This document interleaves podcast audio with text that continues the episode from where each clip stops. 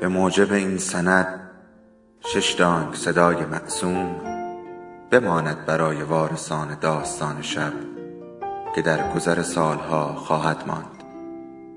ارادتمند داستان شب.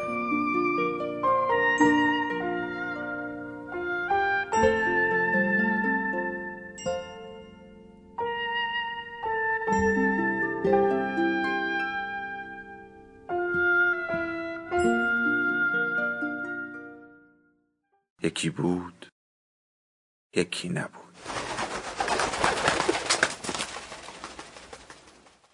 گفت دستتان را بردارید. برداشتم. خون شره زد بیرون. دستمال کاغذی را که جدا کرد یک تکه گوشت قرمز و ملتهب آویزان شد از انگشتم. گفتم دکتر فقط یک کلمه به من بگو. خیره شد به چشمانم. انگار انتظار نداشت این طور تحکم را. لحنی دادم به صدام که حتم کند این نه تحکم که درخواستی انسانی است تنین استیصال که در صدای هر کسی است که ایستاده است بر لبه پرتگاه. گفتم می توانم دوباره ساز بزنم؟ موزیسین هستید؟ زندگیم از این راه است. چراغ را پایین تر آورد و دو تکه جدا شده گوشت را فشار داد تا کامل فاصله بگیرند از هم. دردی دوید توی عصب انگشتان.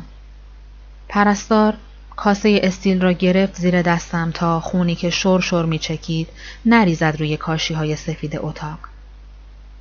دکتر پنبه را فشار داد لای شکاف و باز معاینه کرد. اما مگر به زبان می آمد. چشمم کور. تقصیر خودم بود. تجربهم به من می گفت وقتی خسته ای وقتی حوصله کار نداری باید رها کنی وگرنه خرابی به بار می آید. هر جزء این کار باید با حوصله و دقت صورت بگیرد.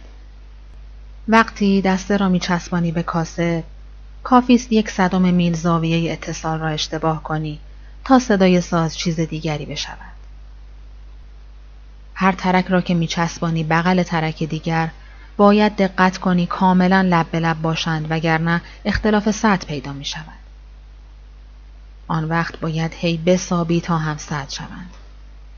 هم سطح می شوند اما فقط ظاهر کار را رفع و رجوع کرده ای. کاسه کلفت و نازک که بشود زخامت کاسه که یک دست نباشد آن وقت صدای ساز بستگی پیدا می کند به شانس تو نه محاسبه تقصیر خودم بود. با آن همه خستگی. معلوم بود کار دست خودم خواهم داد. اما مگر می‌شد؟ دو هفته تمام انتظار کشیده بودم. کافی بود این زه کوچک را بچسبانم تا آماده شود برای نواختن.